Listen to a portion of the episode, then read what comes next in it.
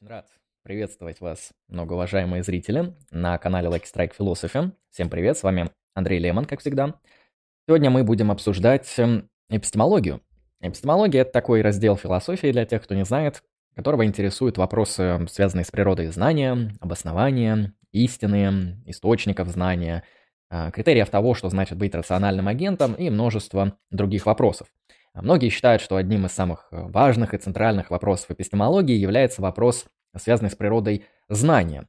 И знаете, вокруг знания существует множество эпистемических проектов. Один из самых популярных, соответственно, является проект, который развивает мысль Гетьера. А, Гетьер, я думаю, вы знаете, так, такой интересный, знаменитейший эпистемолог, который сделал вклад в философию, какой-то невероятнейший вклад в эпистемологию, а, трехстраничный статьей, которая содержит небольшой концептуальный анализ и два очень странных, для многих неубедительных, для многих непонятных мысленных эксперимента. А так как мне предстоит в скором времени делать лекцию, которая посвящена эпистемологии свидетельств, я сейчас исследую множественный контент по эпистемологии, оказывается, это э, достаточно сложная область, это сложность, которая встретилась мне, когда начали приводиться множественные примеры, контрпримеры к GTB-кейсам. В какой-то момент примеры стали настолько сложные, что я, честно сказать, даже потерял нить повествования. Поэтому могу сразу сказать, что эпистемология – это очень непростая область, а, но очень интересная, потому что действительно анализировать кейсы, связанные с сознанием – достаточно круто, по крайней мере, лично мне, не знаю, как вам. Ну и, соответственно, так как мне в скором времени по заказу Балина Омавеля придется делать, э, ну, не в плохом смысле, придется, да, я очень даже доволен, а, сделать контент по эпистемологии свидетельств, я решил, что, в принципе, неплохо было бы провести какую-то вводную трансляцию, которая была бы посвящена общим аспектам эпистемологии и конкретно природе знания. Природе знания с помощью анализа GTB, кейсов Гитьера и ответов на кейсы Гитьера в виде GTB+. Примерно об этом в рамках сегодняшней трансляции я постараюсь поговорить. Если вы желаете поддержать наш проект э, и стримы по эпистемологии, потому что я сейчас активно и интенсивно начал ее изучать в контексте и философии науки, в контексте, собственно, фундаментальной эпистемологии.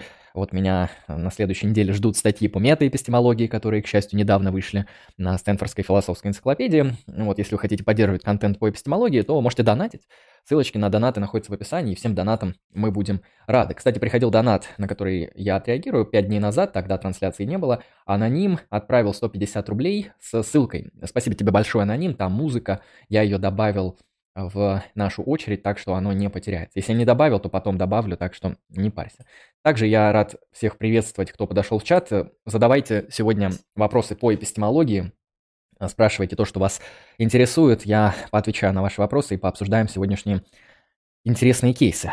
Итак, вообще я планирую сделать несколько трансляций по эпистемологии, а, потому что я заметил, что эпистемология — это множество разных проектов, и проект, который я буду рассказывать сегодня — проект анализа знания, который, как я сказал ранее, начат был Гитьером. А, этот проект оказывается не единственный и, мягко говоря, не очень успешный проект.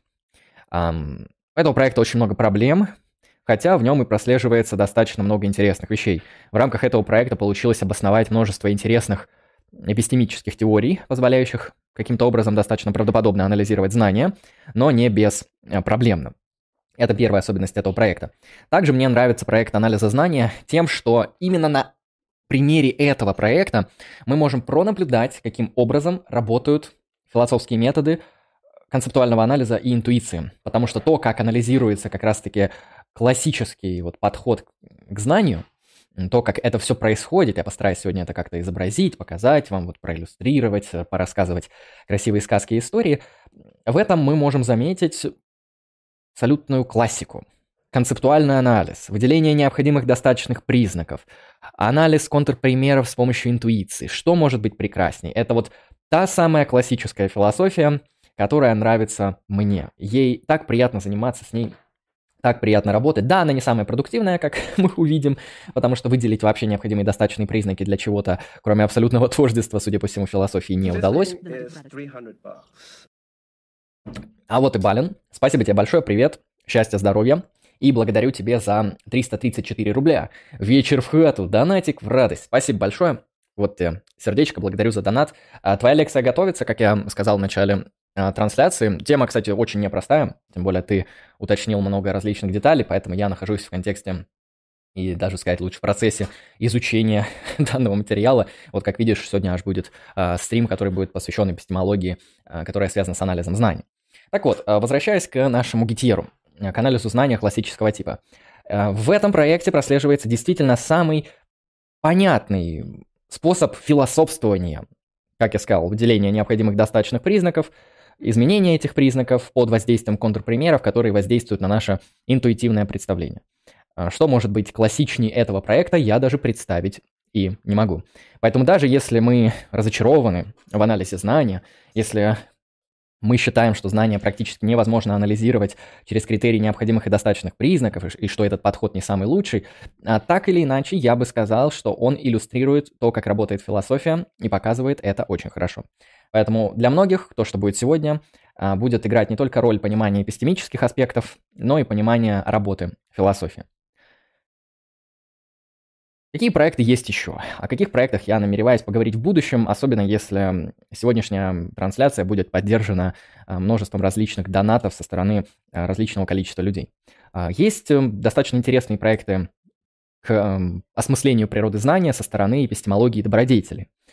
Просто великолепнейший проект, который просто-напросто экстраполирует некоторые аспекты этики добродетели, которые связаны с моральными добродетелями, на так называемые, соответственно, эпистемические добродетеля. Через анализ эпистемических добродетелей мы можем понимать, а, что такое знание и что преследует эпистемический добродетельный агент. Это очень интересный проект, который в последнее время достаточно активно а, развивается в рамках современной эпистемологии, и, возможно, мы о нем поговорим в будущем. Есть еще один проект к анализу знания, который близок к мне, и я надеюсь, до него мы с вами доберемся. Я этим проектом уже не один месяц занимаюсь, читаю много статей, первоисточников и сторонней литературы, а, который просто посвящен прагматизму. Да, проект прагматизма не менее великолепен, который реосмысляет концепцию знания совершенно в ином значении. Конечно же, он не пытается интерпретировать знания через э, особого добродетельного эпистемически совершенного агента.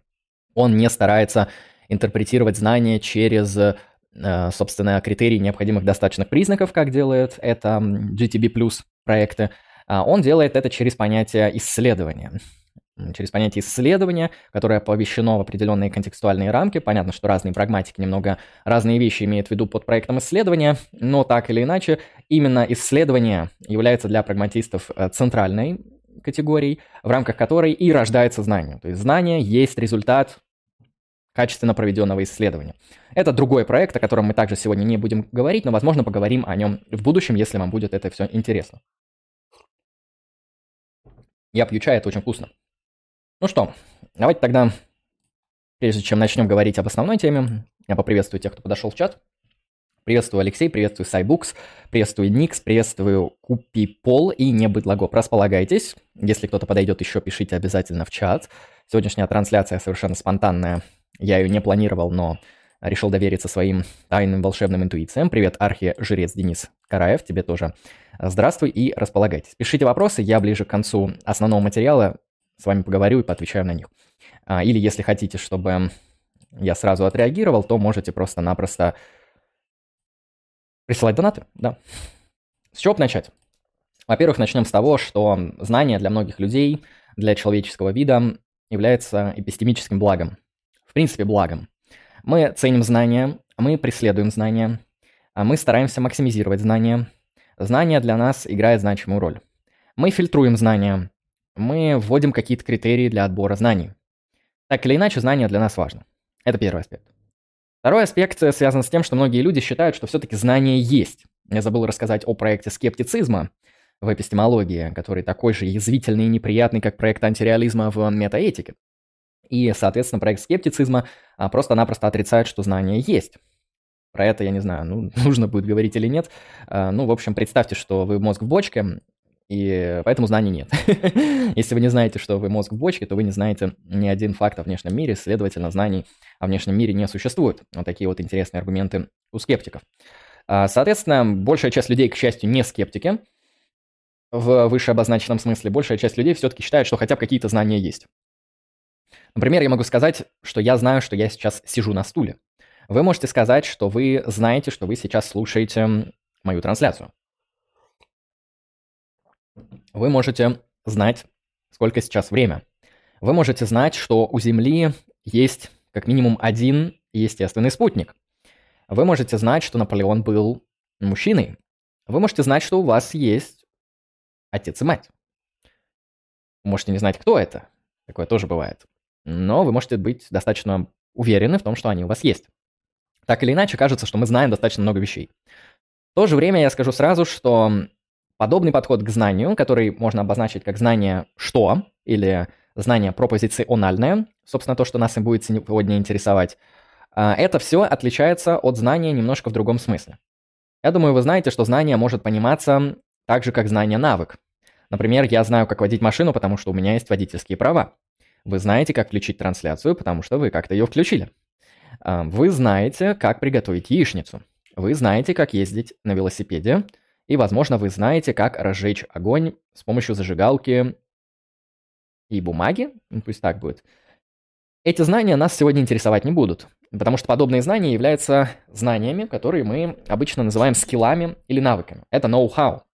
Это тоже форма знания, но она не интересует классических эпистемологов. Поэтому ноу-хау — это то, что мы сегодня вынесем за скобки, но ввести нам это нужно для демаркации и для того, чтобы не происходило подмены понятий. Мы сегодня будем говорить исключительно о пропозициональном знании, то есть о знании каких-то сведений, о знании некоторой пропозиции, о знании как знании чего-то, а не о знании как знании некоторого навыка, вождения машины или приготовления баранины. Это выносится за скобки. Далее, есть еще знание, о котором пишет Бертран Рассел. А, знание навык – это если что, то, о чем говорит Гильберт Райл. Когда мы говорим про Бертрана Рассела, а, мы можем увидеть, что в его проекте а, знание разделяется на знание чего-то, вот как знание что, и на знание знакомства, оно же знание ознакомления. Знание ознакомления – это, соответственно, непосредственные какие-то чувственные данные чего-то там. Например, я знаю, что чай в этой кружке достаточно горячий. Я это буквально ощущаю. У меня есть также стороннее знание, что в среднем заваренный чай достаточно горячий. Но конкретно по этому вопросу я сейчас знаю не благодаря пропозициональному знанию, потому что я не делаю дедуктивный вывод. Я знаю благодаря непосредственному знакомству с моей кружкой, в которой налит горячий чай, и я это ощущаю своей правой рукой. Чай достаточно вкусный, зеленый чай, я не знаю, какой вам нравится, но мне зеленый чай нравится. Я вообще разный чай люблю. Но вот последнее время приходится пить зеленый, потому что я купил огромную пачку зеленого чая, и другого у меня пока что нету дома. Соответственно, это знание ознакомления, знание вот непосредственного восприятия. Я видел, что на улице дождь. Я слышал, что сосед подрубил перфоратор. Ну или что-нибудь такое. Это знание, которое не совсем связано с верой и с пропозициональными установками, которые нас будут интересовать. Теперь, когда мы отдемаркировали наше знание как знание что, как знание пропозициональное от других видов знания, а, мы с вами можем спросить, а что значит иметь пропозициональное знание? Что это такое? И Гитиер предлагает, как он считает, классический анализ. Анализ, который он уже встречал в разных статьях у своих современников, и с его точки зрения этот анализ восходит к диалогам Платона – есть множественные споры о том, что подобный анализ знания был классическим, во-первых, да. Во-вторых, есть множественные споры, что подобный анализ знания был у Платона. Потому что у Платона что-то похожее есть, но все-таки ну, не в таком уж строгом и формальном виде, как это наблюдается у многоуважаемого Гитьера. Соответственно, допустим для удобства, что все-таки такой анализ знания впервые предложил Гитьер, а не кто-то другой, ну, для удобства академического исследования вполне будет удобно. Гитьер вводит здесь три интересных критерия, с которыми он начинает работать и спрашивает, достаточно ли, э, ли они для того, чтобы агент обладал знанием. Итак, первое. Чтобы что-то знать, нам нужен кто? Тот, кто будет знать. Так называемый обладатель знания. Это агент. Агент, соответственно, это носитель некоторого знания. Соответственно, первый критерий вводится нами. Существует такой S, который знает, что P, тогда и только тогда. И теперь нас интересуют необходимые достаточные признаки, при которых S будет знать, что P. А что такое P в данном контексте? А, P это пропозиция. P это некоторое предложение. P это нечто, что может быть сформулировано в качестве утвердительного высказывания. Соответственно, возьмем конкретный пример. Иван знает, что на улице идет дождь. Вот такой вот простой пример, если что, нам будет помогать это все анализировать. Итак, Иван знает, что на улице идет дождь. То есть есть некий субъект, который знает некоторое положение P. Что для этого требуется? Гетьер считает, что для этого требуется как минимум, как минимум, то есть необходимо три признака. Первое. Наш субъект верит, сильно убежден, мнит и не сомневается, belief, да, имеет веру в то, что.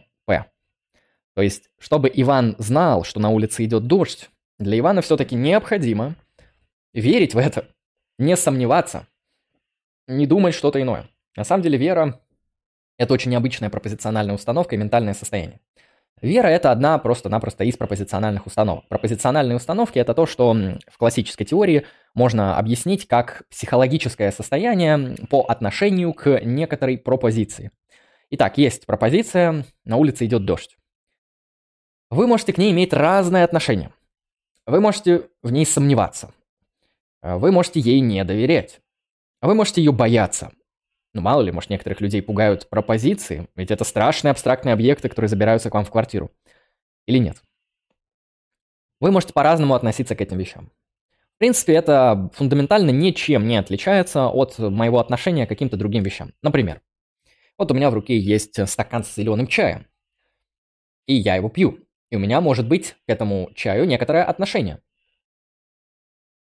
Половые, да, отношения, вот это вот все нормально, чутенько. Шутка. У меня может быть отношение, что он мне нравится. Он достаточно для меня комфортен, приятен. я считаю, что он вкусный. Вот такое у меня к нему отношение. Ну, теперь замените чай на пропозицию, а, а мое отношение в виде вкусный, приятный, комфортный на отношение доверия или сомнения. Например, вам кто-то говорит, «Эй, братан, слушай, в курсе, что гомеопатия работает, лечит от всех болезней. Соответственно, перед вами предстает некоторая, припо... про... Про... прошу прощения, пропозиция. Пропозиция следующего характера. Гомеопатия лечит от всех болезней. Ну или хотя бы от многих.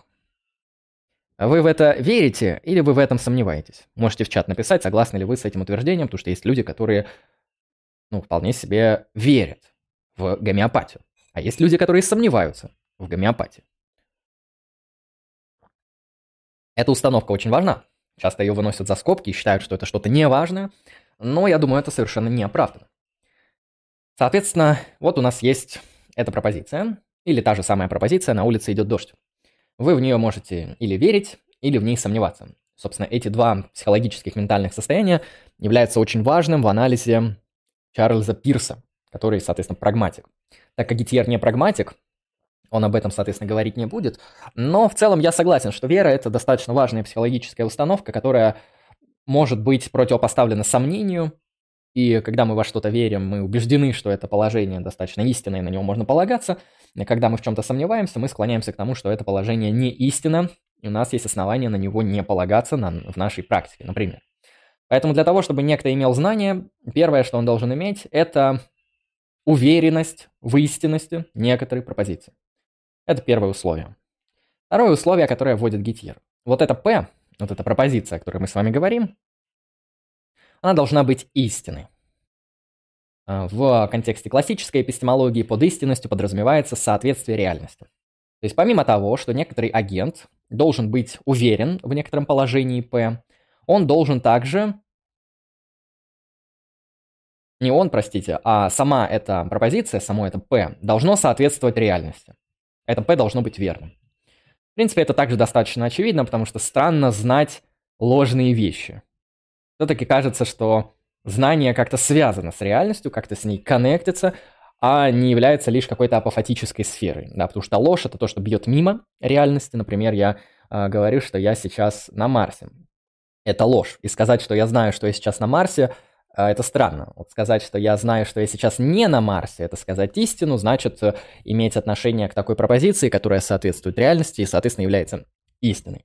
А, поэтому, если вы верите в пропозицию, которая false, да, которая ложная, то это выглядит немного странно, совершенно контринтуитивно, и поэтому многие эпистемологи считают, что а, та пропозиция, на которую направлена ваша установка веры, также должна быть истиной по критерию соответствия реальности. Собственно, мы брали пропозицию «на улицу идет дождь», и для того, чтобы Антон все-таки знал, или кто Иван там, да, у нас был, для того, чтобы Иван все-таки знал, что это истина, да, он для... знал, что эта пропозиция верна, она должна соответствовать реальности. Это также важное условие. Потому что было бы странно, если бы а, Антон верил в что-то, что не соответствует реальности. Это не знание. Приветствую, кто подошел. Давайте никнеймы прочитаю. А, Максим, приветствую. Bon Voyage, тебе тоже привет. Алексей Лис, здравствуй и располагайтесь. Задавайте вопросы по эпистемологии. Буду отвечать немного позднее. И не забывайте присылать донаты. Это также очень важно и полезно. Возвращаемся к нашему анализу. Итак, я постарался объяснить вам, что такое вера. Я постарался объяснить вам, почему истинность важна для знания. И третий критерий, который выделяет Гетьер, связан с тем, что наш агент, да, Иван, он верит в эту истинную пропозицию П обоснованно. У него есть на то какие-то основания, у него есть на то достаточные резоны, у него есть какие-то обоснования, justified, да. Если оно у него есть, тогда он, соответственно, знает при первом приближении. Мы сейчас будем смотреть с вами, насколько это оправдано и насколько это все имеет смысл. Смотрите. Обоснованное истинное убеждение. Вводим три критерия. Агент знает, что P тогда и только тогда, когда наш агент верит в P, P истинно, и агент верит в P, которое истинно, обоснованно. То есть у агента есть основания верить, что P. При соблюдении этих трех критериев кажется, что мы достигаем знания. А, это, в принципе, многие могут считать достаточно. Ну, действительно, вот э, у меня есть обоснованное истинное мнение о том, что сейчас э, я нахожусь у себя в комнате и смотрю в монитор. А почему это истина? Потому что эта пропозиция, это две пропозиции, так как там была конъюнкция, они обе соответствуют реальности.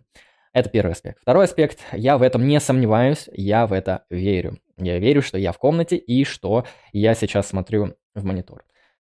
Помимо того, что я в это верю, а не сомневаюсь в этом и то, что это соответствует а, реальности, это все еще и обосновано для меня. У меня есть веские основания так считать. А, ну, например, мой перцептивный опыт, моя память, мое а, некоторое предположение гипотетические, мои достаточные свидетельства, которые позволяют мне сделать такой вывод. То есть у меня есть основания, свидетельства, evidence, да, в пользу этой веры. Можно ли тогда сказать, что я знаю, что я сейчас смотрю монитор и нахожусь у себя в комнате? Да, вроде да, почему и нет? Чай такой вкусный, ой, я давно не пил, и у меня сегодня весь день жажда, я об этом знаю. И я наконец-то дождался, когда я заварю себе чаю, запущу трансляцию и буду себя прекрасно чувствовать. А чем такие отличается обоснованность от надежности? А мы до этого дойдем, потому что обоснованность это интерналистская категория, а надежность это экстерналистская категория. А поэтому они различаются, но я об этом скажу позднее. А не торопи события, братан, все будет, все найдешь в своем мире, главное подождать. Сейчас я буду по чуть ускоряться, потому что я немножко просыпаюсь, немножко вот чаек сейчас начнет действовать, сейчас я чуть шейку разом... разомну, и все пойдет. Смотрите, у нас получилось, что знание – это обоснованное истинное убеждение, это, собственно, и есть наш классический GTB-анализ, который вводит Эдмунд Гетьер. А он, как я сказал, это находит у своих классиков, а, наподобие Айера и других философов, восходит это с его точки зрения к Платону, и эм, этот, с его точки зрения, первый хороший претендент на то, чтобы сказать, что является знанием, а что нет. Это достаточно убедительно, потому что просто истинного мнения без обоснования нам недостаточно для знания в силу некоторых контрпримеров. Ну, самым таким очевидным контрпримером является то, что, не знаю, представьте, что эм, на улице реально идет дождь, вы верите в пропозицию, что на улице идет дождь, но не потому, что вы посмотрели в окно, да, и разобрались с тем, что идет дождь, а вы утром встали такие, и думаете, так, пропозиция, что на улице идет дождь, истина с 50% вероятностью. Следовательно, если я подброшу монетку, то что произойдет? Произойдет довольно простая ситуация. Либо выпадет орел, либо выпадет решка. И вы решаете погадать. Если выпадает орел, то на улице идет дождь. Если выпадает решка, то на улице не идет дождь. А в этом контексте вы, соответственно, в каком-то смысле не обосновали а, свое убеждение. То есть вы верите на основании монетки, то есть необоснованно по факту. Либо вы просто вот с утра верите то, что идет дождь, потому что эм, вам снился сон про то, как идет ужасный ливень, и с утра у вас возникла случайная когнитивная установка, что на улице идет дождь, и вы даже начали в этом убеждаться, и это еще и совпало с тем, что в реальности действительно идет дождь, но у вас нету под этим никаких обоснований. То есть это не обосновано даже броском монетки, который случайен. Это, это вот просто некоторое хаотично возникшее убеждение, которое попало в структуру реальности. И многие скажут, что это не знание, что это недостаточно для того, чтобы сказать, что некто кто-то что-то знает по данному вопросу, потому что это не обосновано. Вот если бы он сказал, «А, я знаю, что идет дождь, а, потому что я прочитал еще прогноз, потому что мне рассказали те люди, которые были на улице, потому что я взглянул на балкон и увидел, что там капают капли, идет реальный ливень, это подтвердило бы, обосновало бы мою веру, было бы достаточным свидетельством в пользу ее истинности и было бы хорошим, хорошей формой для обоснования. Вот, поэтому обоснование здесь очень важно. И Гитьер говорит, слушайте, а давайте так. Есть ли ситуации, в которых мы можем найти агента, у которого будет обоснованная истинная вера в некоторое положение P, но при этом мы не будем интуитивно считать, что это знание, что чего-то не будет хватать. И в рамках этого концептуального анализа, который мы сейчас провели, а, Гитьер начинает серию контрпримеров. Он приводит два, рассказывать которых – из которых я буду только первый, про монеты, расскажу про него достаточно кратко, и потом я поговорю про нормальные кейсы Гитьера. Нормальные в том плане, что они разработаны другими философами и мыслителями в разные времена и эпохи, и вы можете даже выдумать свои, потому что кейсы Гитьера — это достаточно такая обыденная вещь, с которой вы можете э, столкнуться в своей жизни. Я даже сталкивался, честно сказать, но я забыл этот кейс записать, он был связан, по-моему, с расписанием в университете, что я там думал, что расписание такое, оно вроде как должно было быть другим, но в итоге мне случайно повезло, оно оказалось такое, в общем, на тот момент я точно это проинтерпретировал как кейс Гитьера, но, к сожалению, у меня все вылетело из головы, и, и я сейчас не смогу реконструировать, поэтому вы можете привести какие-то кейсы Гитьера, которые случались в вашей жизни, если кто-то уже знаком с материалом. Итак, что такое кейсы Гитьера? Кейсы Гитьера – это мысленные эксперименты, это некоторые возможные ситуации, а, в которых соблюдаются критерии GTB, но мы интуитивно понимаем, что этого недостаточно для того, чтобы агента назвать знающим. Чаще всего это связано с кейсами эпистемической удачи э, и с кейсами, в которых эм, агенту как бы повезло в том, что он нашел э, знания. А начнем с кейса самого Гитьера про Джонса и 10 монет. Я очень не люблю именно этот мысленный эксперимент, но раз мы говорим про Гитьера, наверное, стоило бы сказать все-таки что-то, что говорил сам Гитьер. Второй мысленный эксперимент про машину Форда я не буду, потому что это уж слишком он такой прям для многих людей абсолютно непонятный и неубедительный, поэтому я, если что, оставлю его а, вам на отдельное изучение в рамках этой статьи.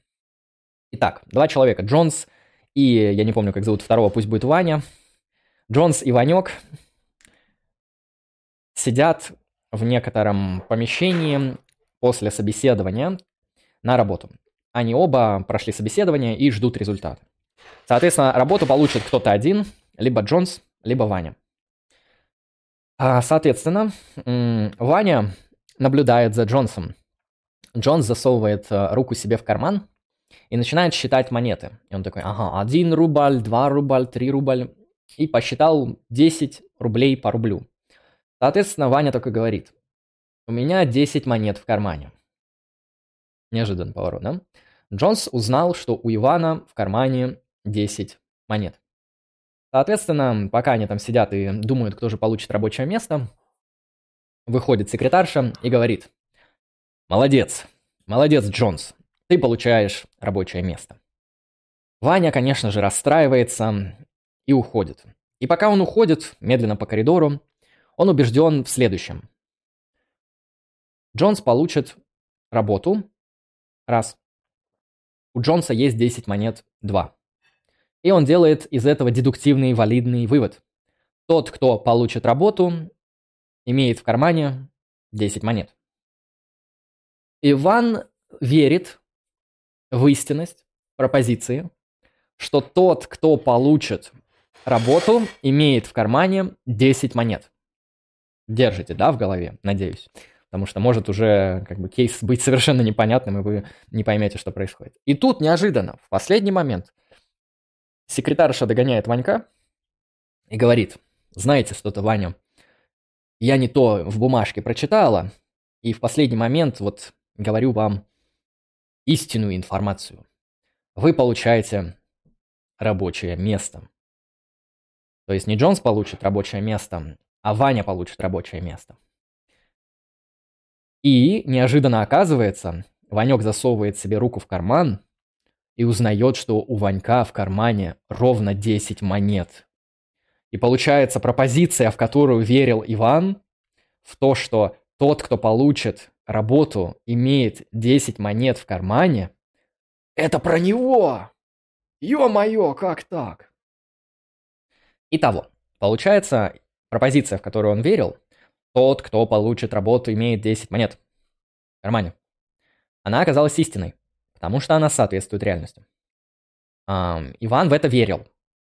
Иван в это верил на веских, на то основаниях. Его основания включали то, что Джонсу сказали, вы получите работу. А, и он помнил, потому что видел, как, эм, соответственно, Джонс пересчитывал монеты в кармане, и у Джонса реально 10 монет в кармане. То есть его мнение еще и обосновано. Таким образом, Гитьер показывает, что Иван в данном примере, он имеет обоснованное истинное убеждение, но, кажется, не имеет знания. Да? Что думаете? по данному кейсу. Можете написать в чат. Знает ли Ванек, что тот, у кого 10 монет в кармане, получит работу, или он это не знает? Вопрос непростой, дискуссионный, сложный. Привет, Анон, Анон, располагайся. Привет, э, Элен Хользем. И привет, я Сейнт Пасан. Наверное, так твой никнейм читается. Располагайтесь, многоуважаемые зрители. Это первый кейс. Мы с ним попозже с вами поработаем. Ну, если пригодится. В принципе, мы возьмем, наверное, для работы кейс Гитера, который будет связан с часами, потому что он более понятен. Итак, возьмем другой кейс Гитера. Вы живете в Древней Греции. А ну, вдруг, мало ли так оказалось, повезло, не повезло, живете в Древней Греции. Вы наблюдаете, что кто-то бежит. Ага, вы приглядываетесь, кто же это там бежит вдалеке? Кто-то делает забег. Вы думаете, что это бежит Сократ. Опа, тот самый дед. Вы такие, опа, это бежит Сократ. Куда же он бежит, интересно? Немножко издалека, но бывает. Бежит Сократ. И у вас сформировывается вера. Сейчас по моему городу бежит Сократ вы верите в эту пропозицию. Сейчас по моему городу, например, по Афинам, сейчас по полюсу Афины бежит Сократ. Ага. Но когда вы чуть-чуть больше приглядываетесь, оказывается, что это не Сократ, это его ученик, это Платон. М-м. Неудобно, да, получилось?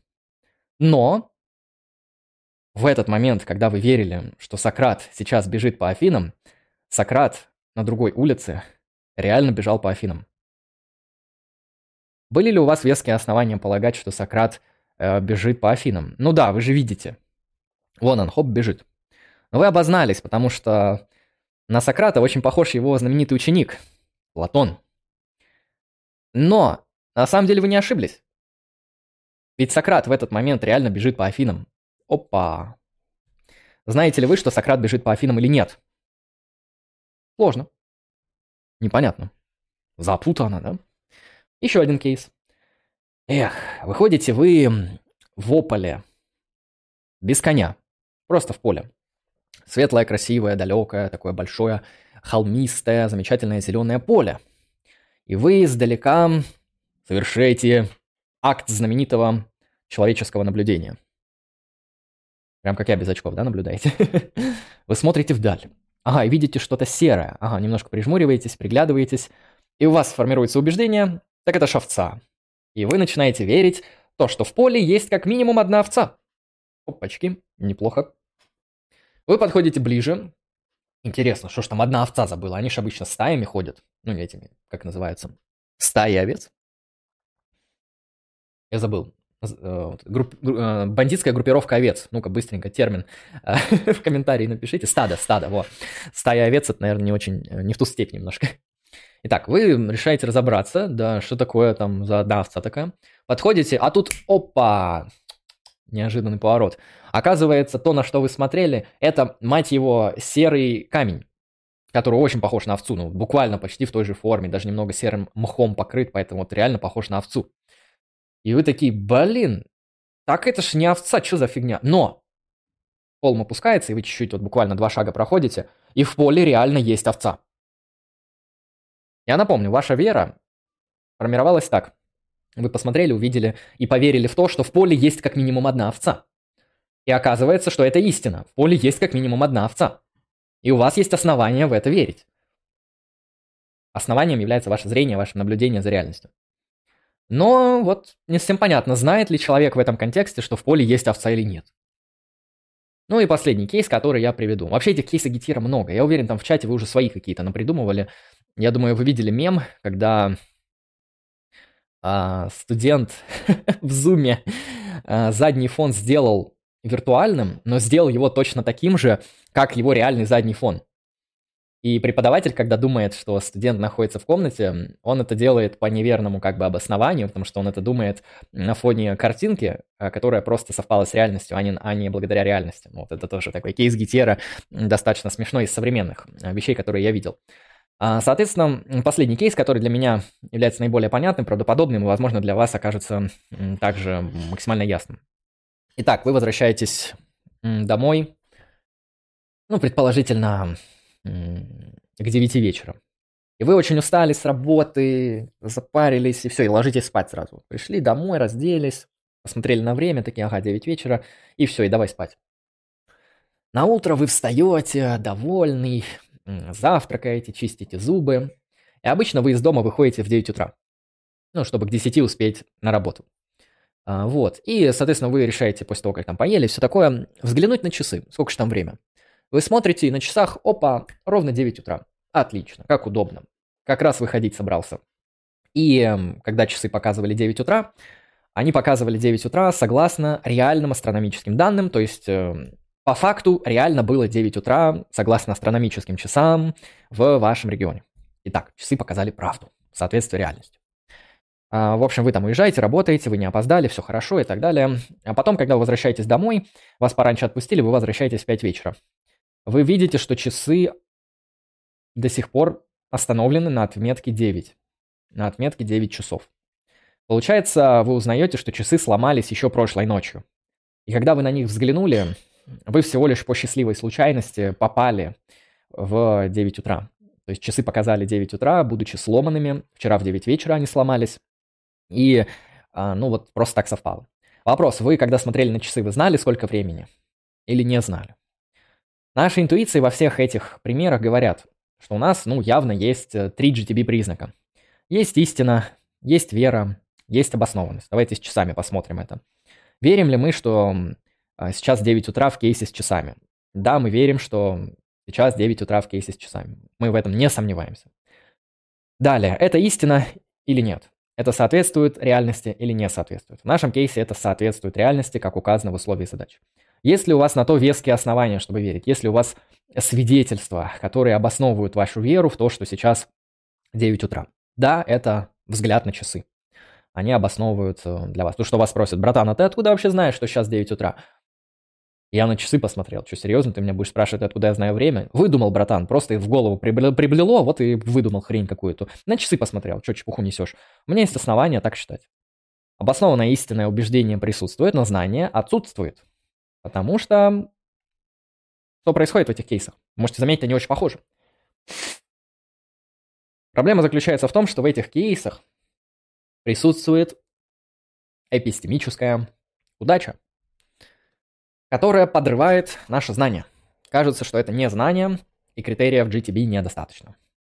И вот именно с этих кейсов начинается современная эпистемология анализа знания. Начинается проект GTB+. Проект, который пытается добавить так называемый спасительный четвертый признак, который бы позволил нам, прекрасным, замечательным людям, приобрести знания и не погибнуть. В кавычках, это шутка. Собственно, чего-то не хватает, да? Есть что-то необходимое, но все еще этого недостаточно. Нужен достаточный признак. Возможно, вы в чатике сейчас а, напишите, что же здесь недостаточно. И я чуть-чуть попозже перейду к анализу ответов. Давайте посмотрю пока, что вы тут написали в чате, немножко прервусь. Андрей, скажите, как философ, мыслителю, есть ли априорные знания без эмпирического опыта? Холостяк – это не женатый мужчина. Треугольник – это фигура с тремя сторонами. Точка – это то, у чего нет частей. Два делится на два. Это априорные знания без эмпирического опыта. Конечно, они есть. Еще одно скажу. Если что-то больше чего-то, то то, по отношению к чему оно больше, по отнош... Э, является меньшим по отношению к нему. В общем, если А больше Б, то Б меньше А. Это тоже априорное знание, потому что в опыте это неизвестно. А, ну, а точнее, мы можем об этом узнать без опыта. Априорные знания – это знания, полученные из анализа значения терминов. Вот и все. Так. Если я подойду к краю Вселенной и протяну руку, выйдет ли рука за ее пределы? Края Вселенной не существует. Продался за донаты, ясно. Чел, я уже два года стримлю за донаты. Если что. И это хорошо, потому что философия должна э, быть донатной и приносить деньги. Кстати, донать, ссылка в описании. Ждем твой донат, Алексей. Почему полки пустые, где философские трактаты? Они стоят на полках, вон там вот. Вам издалека не видно. Вообще у меня вся библиотека, она вот здесь вот, на компьютере. Я, я не знаю, мне получится скриншот сделать, чтобы вам его как-то показать. А, все равно, что на YouTube не вариант скриншоты отправлять. Ну, в общем, у меня вся библиотека в электронном виде, я не люблю читать бумажные. Так, существует такой S. Есть такой S, yes, ты прав. А, Сколько надо задонатить, чтобы попасть в твой плейлист по тождеству личности, если я про него напишу? А, ну, окей, я не знаю. А, напиши, покажи, и я скажу, потому что мало ли что ты там напишешь. Может, там что-то экстремистское. Так, обоснованность однодежности мы сейчас рассмотрим. Ты спрашивал, а делал ли ты двойное слепое исследование, чтобы установить, что ты сейчас смотришь в монитор? Я не делал, поэтому не знаю. Но двойное слепое исследование нужно в отношении закономерности, а не единичных фактов. Нет, не обязательно. Иногда двойное слепое нужно в отношении единичных фактов, потому что двойное слепое проводят э, целью установления э, некоторых регулярностей в отношении социальных фактов. А, которые, ну, как бы не связаны с законами природы, поэтому нет проблемы проведения двойного слепого по отношению к вещам наподобие «вижу ли я сейчас монитор». Тан-таран-тан. Там, где одна овца, точно будет группа. Ну да, есть такое. Мне кажется, тут софизм, и часть утверждений, служивших обоснованием для конечного вывода, оказались ложными. Это один из ответов. Ложные утверждения, мне кажется, не могут, быть, не могут служить обоснованием. Это один из ответов, но с ним есть много проблем, я чуть попозже покажу. А, на столе сидит человек, покрытый покрывалом. Ты знаешь этого человека, который сидит перед тобой? Нет, это твой отец, значит, ты не знаешь своего отца. Ну да, сурово. Проверка нужна. Но, возможно, нужно некоторые уточнения. Априорные знания опираются на логику, не так ли? Все знания опираются на логику, кроме знания науки логики. Чтобы понять науку логики, нужно отказаться от логики настолько, насколько это возможно. Ибо Гегель – это мыслитель, который в своем замечательном фундаментальном становлении преодолевает все законы логики, включая закон тождества. Ибо его ум алогичен, внелогичен, антилогичен, сверхлогичен. Его ум – это всего лишь хождение мирового духа по страницам науки логики. Не читайте эту чепуху, а, читайте феноменологию духа. Ауф, шутка. Существует ли еще какой-то тип знания, кроме имплицитных знаний, типа навыка вождения, которые не являются пропозициональными? А существует знание знакомства. Ну и все. То есть я думаю, да, знание пропозициональное есть, есть знание мастерство, как э, навык, да, и есть знание непосредственное ознакомление с какой-то вещью. Каких-то больших видов я не видел. Я про такое знание, которое не может быть выражено на языке даже приблизительно. Обычно, ну, это относится либо к знакомству, например, ты ознакомлен с бытием Бога. Это знание знакомства. У тебя был религиозный опыт. Ты не можешь это выразить в языке, тебе не хватает пропозициональных установок. И тебе, соответственно, не хватает ноу-хау, потому что это, в принципе, не из сферы ноу-хау. А, поэтому то, что ты не можешь выразить, я думаю, предположительно может быть отнесено к форме знания ознакомления. Люк Скайуокер не узнал своего отца, потому что Дарт Вейдер носил покрывало на спине. А ты хитер, хитер. Так, сколько нужно задонатить, чтобы ты признал, что, что философия бесполезна, рудиментарна и вообще не наука? Давай пять тысяч задонатишь, я абсолютно признаю это на сутки. Так, э, Гегель шиз или гений? Это самый шизовый гений, которого мы когда-либо встречали в истории философии. Итак, а, смотрим дальше. Возвращаемся к нашему знанию.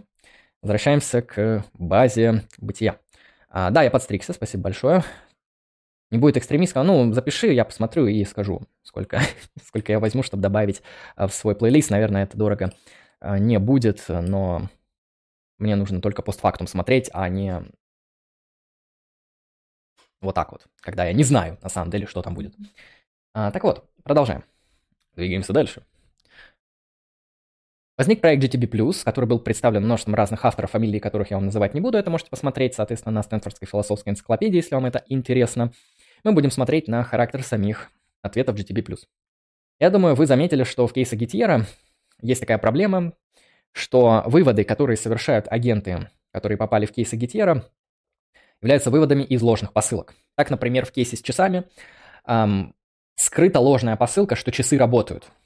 Э, в кейсе с овцами э, скрыта ложная посылка, что то, что вы видите, овца, но это камень.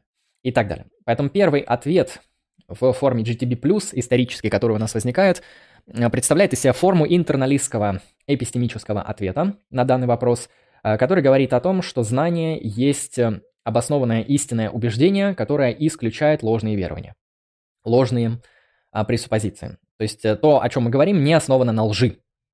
Угу. Нету выводов, которые получены из ложных верований, и в этом нет никакой ложности. Соответственно, имеет ли знание человек в кейсе Гетьера с часами?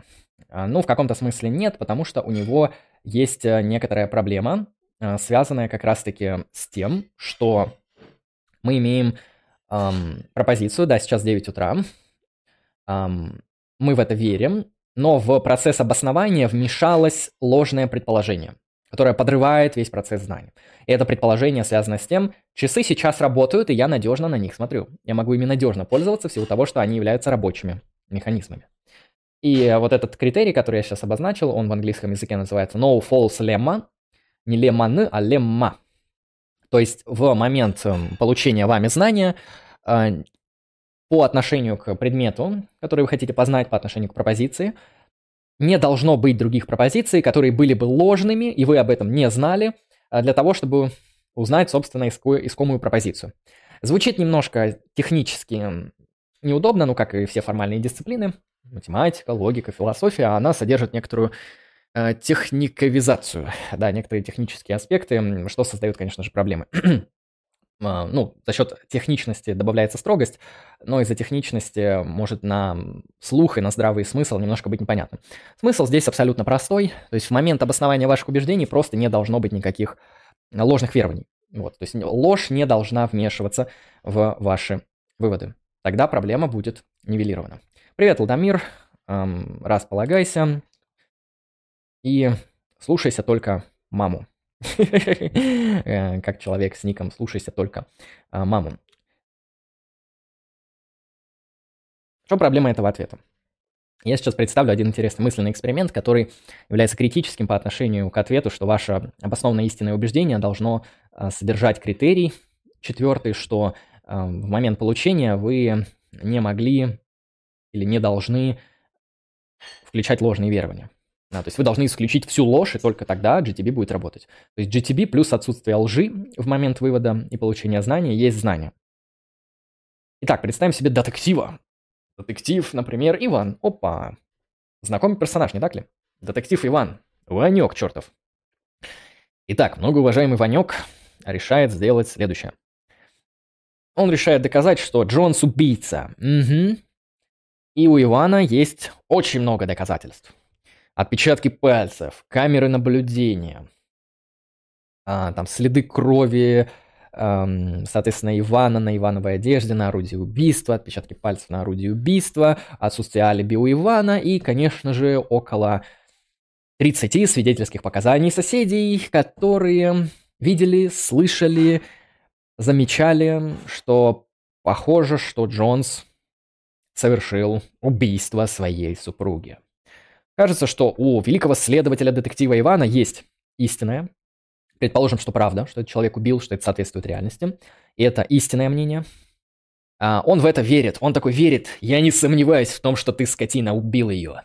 Я точно это знаю. Вера, конечно же, у нашего следователя присутствует. У него есть обоснование. Hello, да ты посмотри. И отпечатки, и камеры видеонаблюдения, и свидетельские показания, и кровь на твоей одежде. Братан, тебе хана. Я обосную это, ты сядешь на сто лет, сволочь. Но тут, оказывается, неожиданный момент. Только никому не говорите. Помним четвертый критерий, да? Во весь этот процесс не должна вмешиваться ложь, иначе знание не будет достигнуто. Это для нас необходимо. И тут неожиданно оказывается, что один из 30 свидетелей подставной. Один из 30 свидетелей ничего не видел, ничего не слышал, вообще ничего не знает. Но так как все сказали, мы видели и слышали, и он тоже сказал, да, да, я видел, там что-то шум какой-то, я все слышал. Опа, тут туру. Получается, весь процесс обоснования убеждения, что Джонс является виновным, вмешалась ложь. Ё-моё. Хана, братан, ты ввел критерий, что для знания необходимым признаком является отсутствие лжи в процессе обоснования. То есть не должно быть ложных пропозиций в этом всем процессе. Но она есть. Один из свидетелей лжет. Ты не знаешь, что он виновен. Та-тарам. И хана. Видите, в чем проблема этого критерия?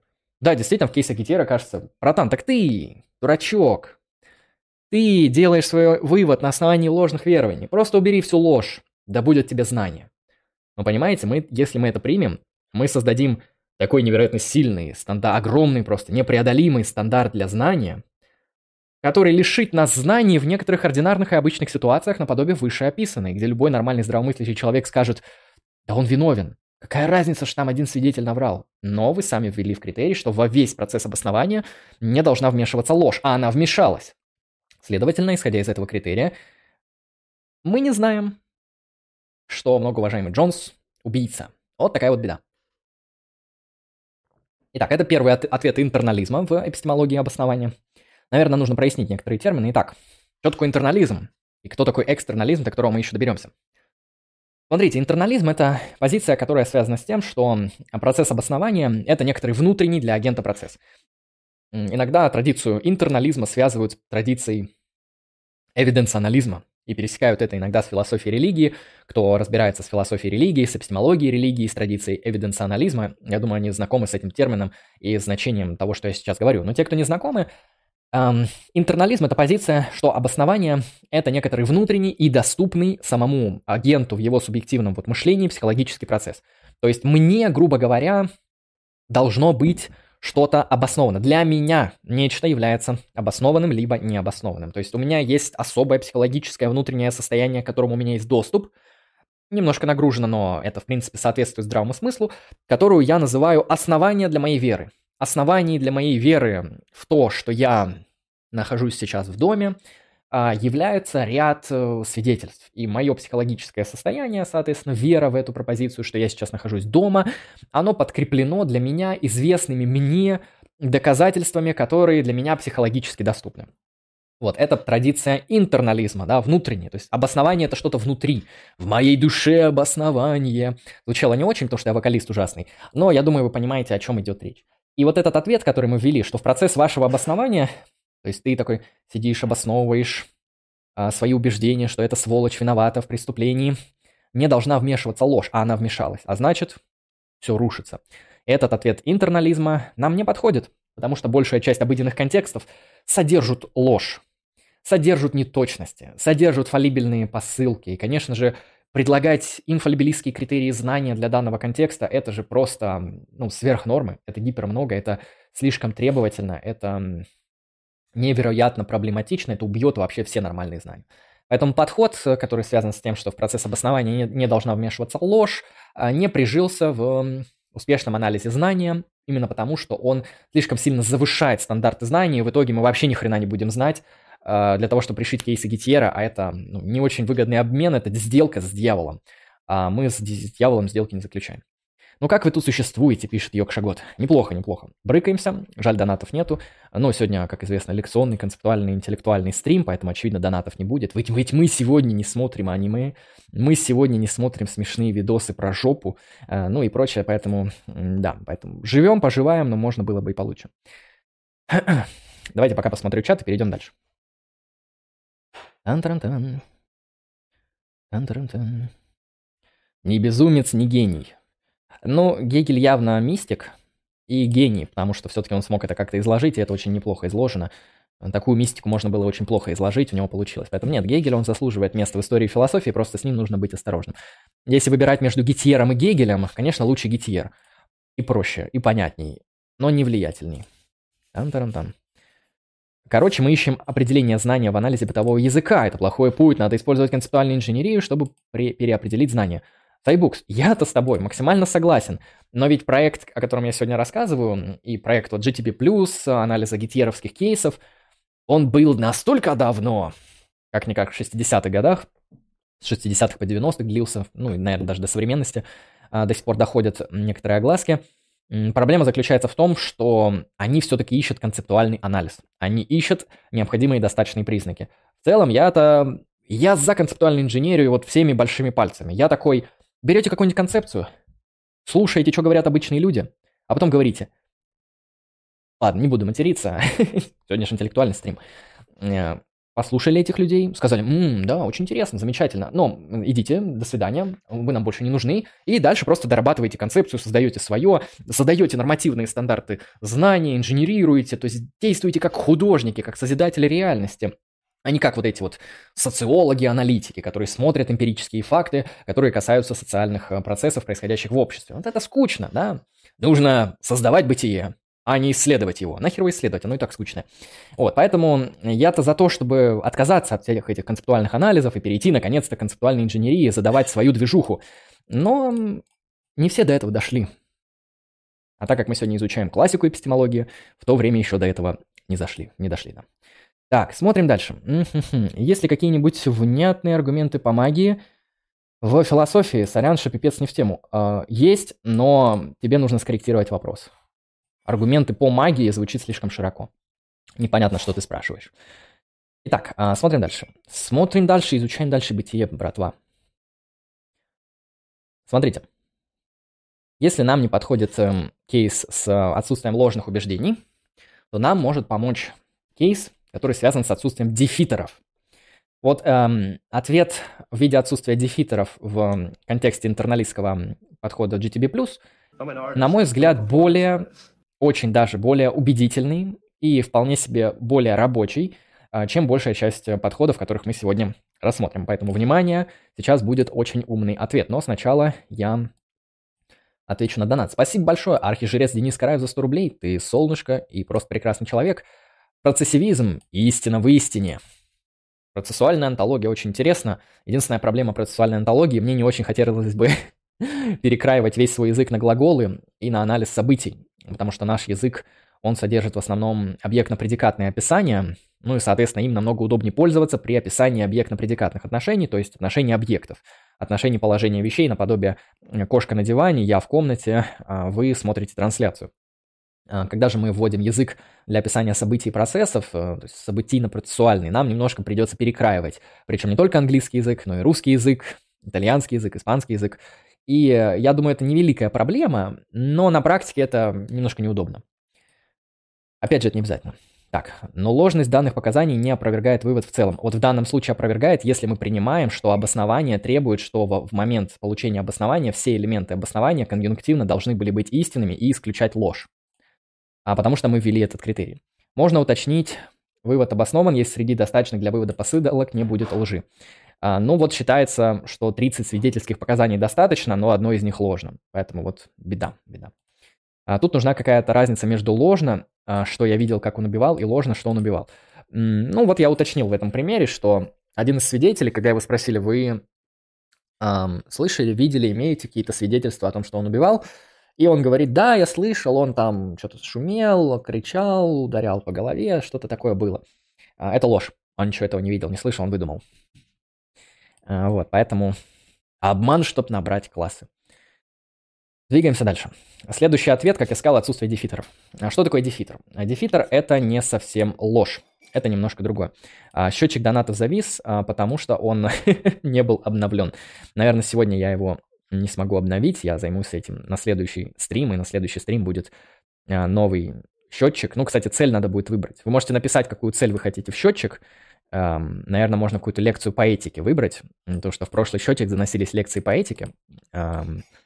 И, в принципе, надо бы...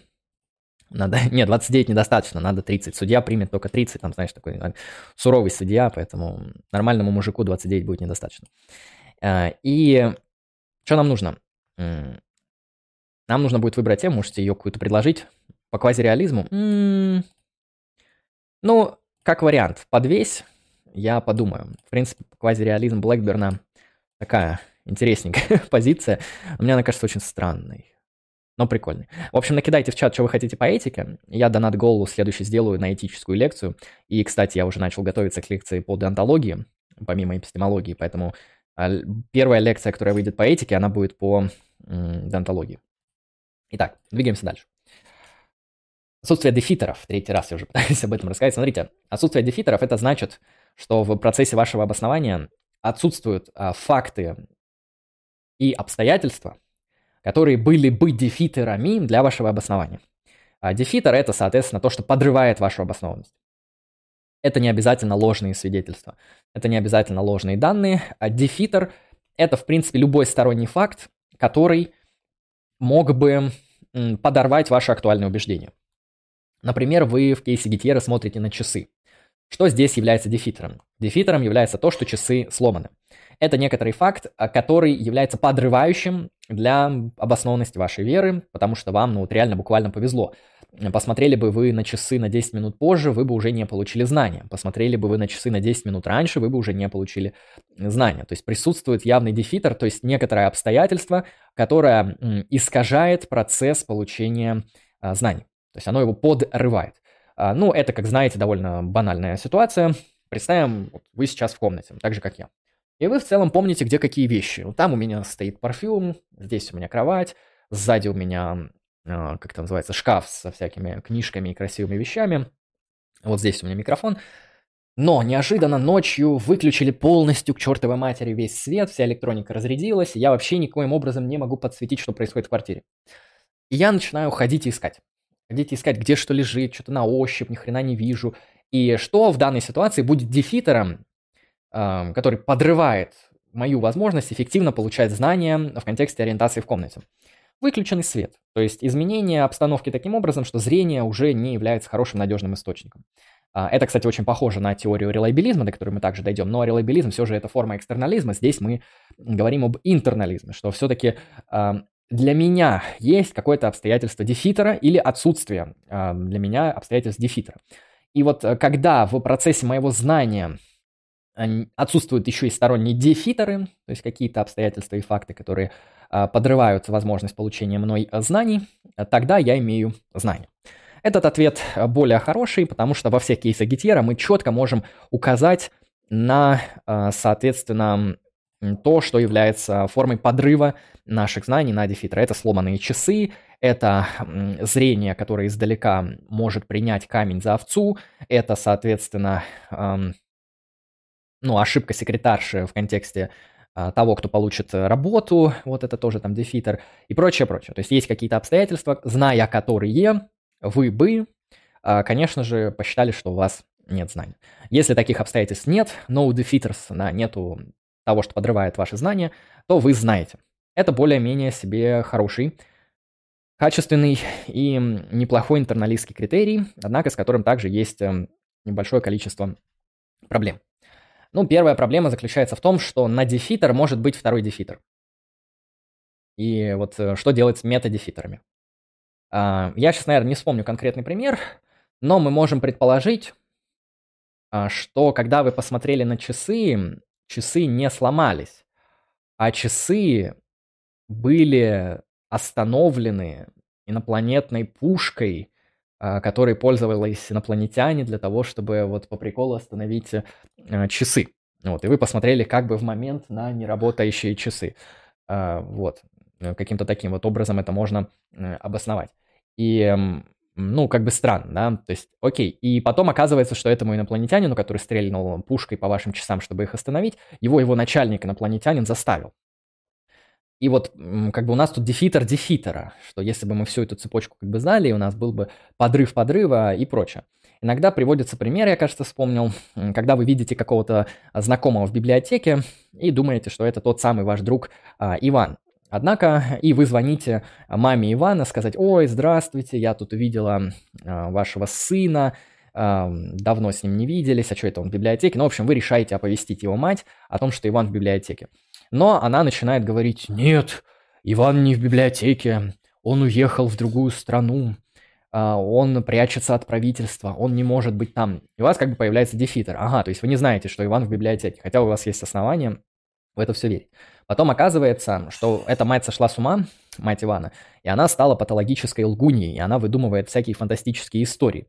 И это дефитер по отношению к ее дефитеру. То есть она как бы является опровергатором вашего знания, да, а, но потом вы узнаете еще одно свидетельство, ну или по факту так оказалось, что она патологическая лгунья с некоторой шизой, и это тоже дефитер по отношению к его словам. И с дефитерами может быть проблема, что их может быть настолько много, что мы можем в них запутаться, их не откопать а, и их не найти. Это первый аспект. А второй аспект связан с тем, что даже в самый надежный процесс обоснования, вероятнее всего, вмешивается хотя бы один дефитер, так же, как это было показано в кейсе с детективом, который даже в самом надежном процессе обоснования виновности лица, даже в этот самый надежный процесс может вмешаться а, фейковое доказательство, которое подорвет весь этот процесс, если мы установим а, критерий, что в процессе обоснования не должно быть никакой лжи. А, и в этом контексте, опять же, с дефитерами может произойти, как и с любой интерналистской концепцией, нечто подобное. То есть вы можете сказать, блин, ну так э, среда, которая позволяет нам получать знания, оно может какой-нибудь там а вдруг мы мозг в бочке, да? А вдруг нас обманывает злой демон? Это по факту будет дефитером ко всему этому, и мы об этом э, четко не знаем, но мы не можем исключить эти дефитеры, что, соответственно, поднимает перед нами проблему скептицизма.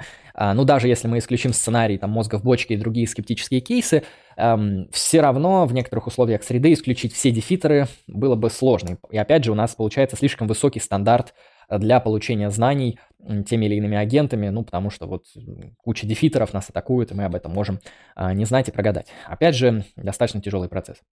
Соответственно, интерналистская традиция, как я сказал, она пытается к нашему обоснованию добавить некоторый такой апофатический критерий, что вы э, получили веру в некоторую пропозицию, которая истина, вы это получили на основании хороших каких-то данных, и в этот процесс не вмешивалась ложь, или в этом процессе не были э, задействованы дефитеры. Э, которые подрывали бы вашу обоснованность. Вот тогда это все работает, тогда все нормально. То есть почему ты в это веришь? Ну, потому что у меня нет оснований в это не верить, и есть основания в это верить. В каком-то смысле этот ответ э, друг на друга похож, и первый, и второй, просто он как бы немножко о разных вещах, немножко с разных сторон, но подводит плюс-минус э, к одному и тому же. Сейчас я перейду к ответу экстерналистов на данный вопрос. Что интересно, у экстерналистов здесь присутствуют как минимум две теории.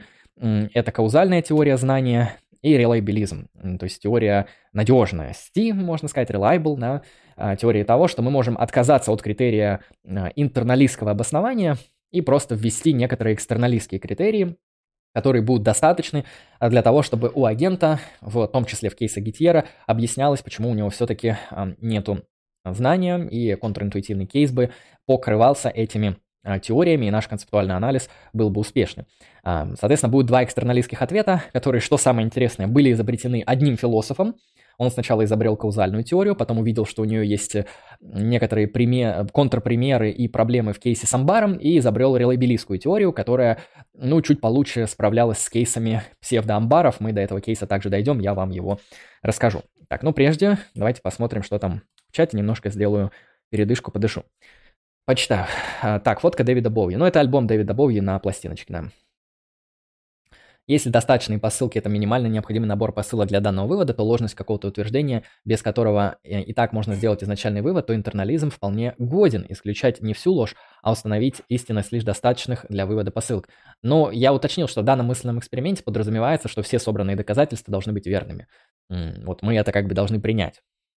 А, потому что это условия мысленного эксперимента. И в этом контексте для таких случаев будет проблема. Это случай чисто иллюстративный, потому что вопрос, а где будет установлен критерий достаточности? Потому что, окей, вот из 29 свидетельств одно ложное. Ты говоришь, 29 достаточно. Я могу спросить, почему 29, а не 30? То есть либо все, либо ничего. Или, а почему, например, одного свидетельства недостаточно? То есть мы здесь э, можем впасть в проблему парадокса кучи. То есть если одного свидетельства достаточно, то второе не нужно. Если одного недостаточно, то, наверное, и двух будет недостаточно, и трех недостаточно. Ну, в общем, сколько-то эм, должно быть. И в нашем контексте, раз собрано 30, и мы ввели, что для верности знания все должны быть истинными, то если одно ложное, то это не проходит наш концептуальный анализ. То есть это такой вот пример, в котором это работает примерно так. Так, что там еще? Не думаю, что надо весь язык перекраивать, просто сознание в первую очередь процесс, поэтому процессивизм истина в истине. А вдруг сознание не процесс? А вдруг сознание – это нематериальная субстанция, которая создана Богом по образу и подобию, и она будет спасена в конце жизни твоего организма? А, а, а докажи, что неправда.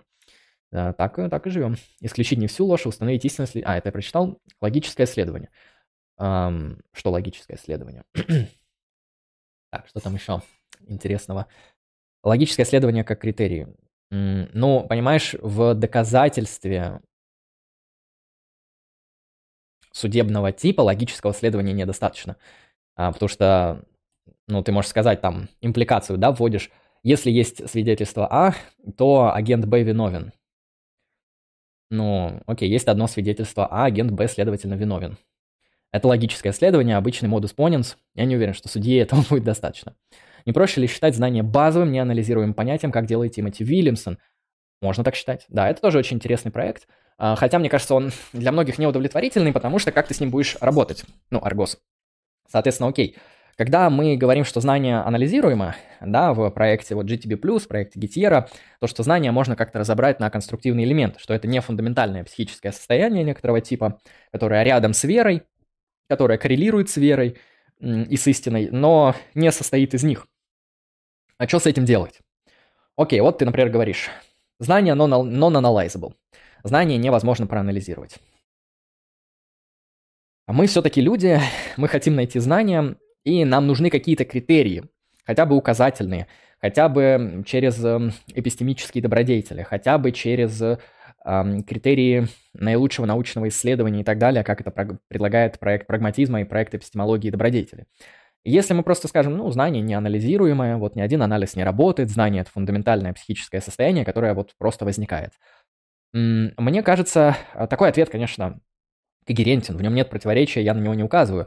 А проблема этого ответа, что кажется, что он нам ничего не дает. Ведь мы пришли в эпистемологию, как и многие другие эпистемологи, для того, чтобы найти ответы, обосновать теорию знания, найти хорошие, качественные концепции, которые бы смогли это знание определить, а, не просто сказав, что оно non-analyzable. Да? И ну, это некоторая проблема. То есть про, проблема такого проще, конечно. То есть если ты спрашиваешь, проще или нет, очень просто. То есть я могу сказать, как познать добро? Добро неанализируемое. Как познать Бога? Бог неанализируемый. А как познать существование чужих сознаний? Сознание неанализируемое. Сознание – это простая базовая субстанция, ее невозможно проанализировать, вот, и, и все. А так можно в проекте примитивизма очень много успехов достичь, да, знаете, я великий примитивист, знаете, что такое истина? Да, простое неанализируемое свойство пропозиции. Вот что такое истина, она просто есть. М-м, кажется, что этот проект ни хрена не отвечает на вопрос. Это как бы псевдоответ, с моей точки зрения. То есть я думаю, примитивисты, они все-таки считают, что в их ответе есть ответ.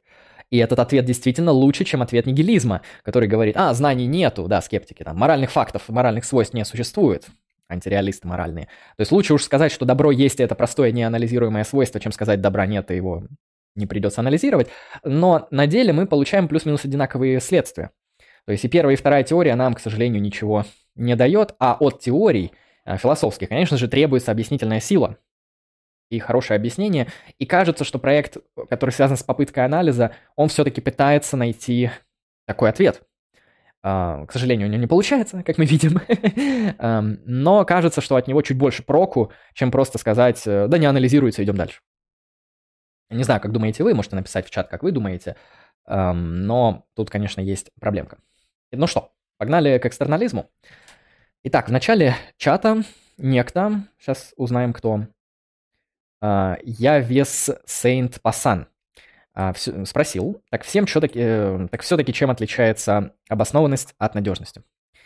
И вот примерно к его вопросу мы сейчас подошли. Смотрите, а, проект эм, экстерналистского обоснования, он как раз-таки утверждает то, что мы что делаем? А, мы берем и говорим, что критерии вот, justification, как некоторого внутреннего субъективного доступного агенту состояния, проект эвиденционализма, можно сказать, если вам удобно эти термины использовать, он изначально ошибочный.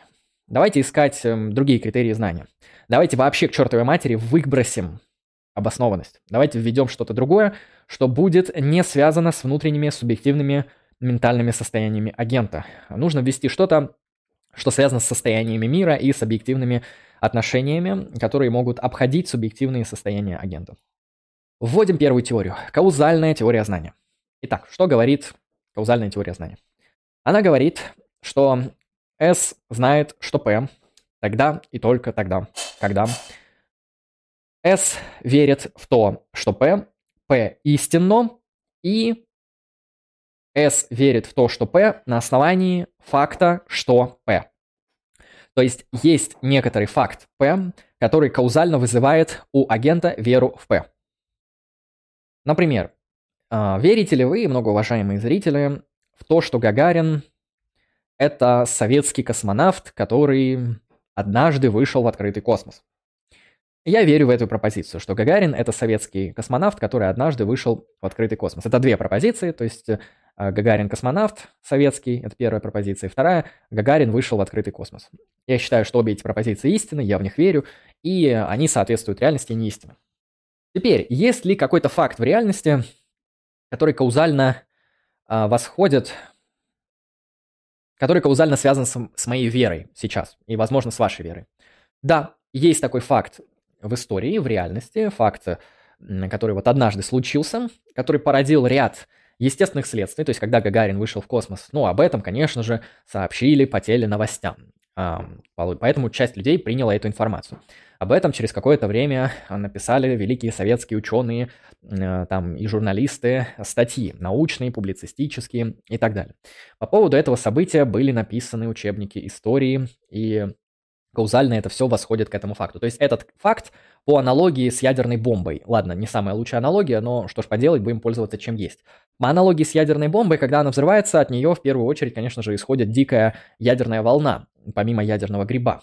И эта ядерная волна, конечно же, сносит все к чертовой матери. И в нашем контексте этот факт, он создает условную волну, которая задает кучу каузальных сетей, реально существующих в мире. То есть сам факт, то, что Гагарин выходит в космос, порождает ряд каузальных следствий, в виде там статей, монографий, новостей, обменом сведений. Тогда вот просто факт породил новые факты. Пока что речь только о фактах. И в контексте вот множества этих фактов все это переросло там в конечном счете там в Википедию, в школьные учебники. И вот вы, многоуважаемый молодой школьник, э, пришли в Шкилу и вам рассказали о том, что Гагарин это первый советский космонавт и второе э, вышел в открытый космос. Соответственно, можно ли сказать, что вы знаете, что Гагарин — это советский космонавт, который вышел в открытый космос? Да, вы это знаете, потому что ваше знание э, каузально связано с фактом, который представляет из себя выход этого человека в космос, э, будучи космонавтом. Вот и все. То есть каузальная теория референции утверждает, что мы вводим экстерналистский критерий. Критерий того, что происходит в мире. А что происходит в мире? В мире происходит не что иное, как события. Да, мы вот немножко даже подняли пару слов про процессуальную антологию, и мы можем просто сказать, в мире происходит ряд событий. Окей, отлично, замечательно просто, ряд событий. Этот ряд событий что делает? Он производит другой ряд событий, то есть происходят каузальные следствия. И в результате этих каузальных следствий вам, ну, буквально, хопа, и вашу перцептивную ментальную систему проникло знание о том, что Гагарин — это космонавт, который вышел в открытый космос. А, соответственно, в этом контексте достаточно все просто, ясно и максимально понятно и очевидно. Пока существует надежная и адекватная связь между вашей верой в то, что P, и событием P, фактом P, пока эта связь присутствует в нормальной каузальной цепочке, то есть там нет обрыва, там нету каких-то обманов и прочее, прочее. Вот эта цепочка вот так, хоп, дошла до вас, дошла до вашей ментальной системы объективным способом. Вы знаете на самом деле, что P. А в целом теория достаточно неплохая, то есть э, почему я знаю то, что я сейчас эм, сижу у себя в комнате и смотрю в монитор? Потому что есть некоторые факты реальности внешней, которая вот тут вот объективно существует, которая каузально воздействует на мою нервную систему и в конечном э, счете производит мое убеждение о том, что я сейчас, вот я верю в то, что я сейчас в комнате, а не обманываюсь злым демоном или что-нибудь такое. Или я верю в то, что э, Луна — это спутник Земли, эм, потому что есть вот куча свидетельств, в том числе мой достаточно очевидный взгляд на небо, который мне вот это каузально, буквально на перцептивную систему влияет так, что вызывает у меня эту веру. Это каузальная теория знания — и мы вводим, опять же, три критерия, выбрасываем критерии субъективной джестификации. Какая разница, какие у тебя на это доказательства, на кой черт мне знать, эм, откуда ты это знаешь. Мы смотрим на объективные факты. Отношения между организмом, который говорит «я знаю, что P», и внешней средой, которая каузально производит у этого организма некоторое состояние знания. Все, достаточно чистая, кристально ясная теория, каузальная связь между фактом и верой, соответственно, сама вера и истинность этого положения P. Это и есть знание. Кажется, неплохо, да? Но в чем проблема? Ну, опять же, проблема в том, что непонятно, что такое причинно-следственные связи, но мы об этом сегодня не будем говорить. Кому интересна теория Юма, которая отвечает на вопрос о том, что такое причинность, можете посмотреть мой ролик по Дэвиду Юму, который вышел относительно недавно, сегодняшней даты выступления на канале Lucky Strike Philosophy. А, можете тем более поделиться комментариями там, вот, распространить это среди бабушек а, и дедушек, ну и так далее. В общем, Ролик, на мой взгляд, вполне себе неплохой с точки зрения материала. А, так вот, что проблематично в этом всем? А, проблема в том, что одна и та же вера может вызвана быть разными каузальными процессами. А проблема также в том, что многие каузальные процессы нам, в принципе, могут быть в целом неизвестны. То есть кажется, что как так, вот какие-то внешние каузальные процессы произошли, я знаю, может, все-таки я должен быть об этом осведомлен. Кажется, что если я об этом вот не осведомлен, у меня нет на это основания, тут немного странно, какая же здесь а, знание. То есть для кого-то это достаточно контринтуитивная позиция, когда мы говорим, что знание возможно без обоснования. Ну и приведу тот самый пример с амбарами, который теоретика этой теории заставил переизобрести другую теорию, которая чуть сильнее оказалась. Итак, вы с отцом едете на машине вдоль дороги.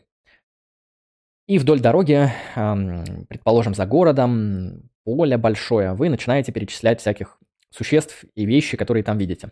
Например, вы видите лошадь, и вы говорите, ага, лошадь. А, едете дальше, там овца, вы говорите овца. Дальше едете, не знаю, там дерево, говорите дерево. Вы перечисляете вещи, играете с отцом такую игру, называется «Перечисли, что в окне». И тут вы проезжаете место, в котором находится несколько амбаров. И с дороги, ну, они выглядят как штук 5-6 амбаров, пусть будет 6 для удобства. Амбары как амбары, обычные амбары с зерном. А, вот, и вы... Они на разном расстоянии расположены, и вы говорите, вот это амбар, и едете дальше. Соответственно, в чем а, проблема? А проблема заключается в том, что когда вы называли животных, все было нормально, все правильно. Это были реальные животные, вы в это реально верили, и каузальная цепь была установлена таким образом, что а, ваша вера в этих животных вызвана этим фактом, что там присутствуют эти животные, там овца, лошадь, э, ну и в том числе дерево, о котором мы также сказали. А, поэтому в отношении вот этих первых трех вещей, которые я назвал, вы все знаете. А потом вы начинаете говорить про амбар. Вы говорите, вот это вот мы проехали амбар. А вы не говорите ничего про другие амбары, которые там тоже в вашем поле зрения, вас интересует только этот амбар.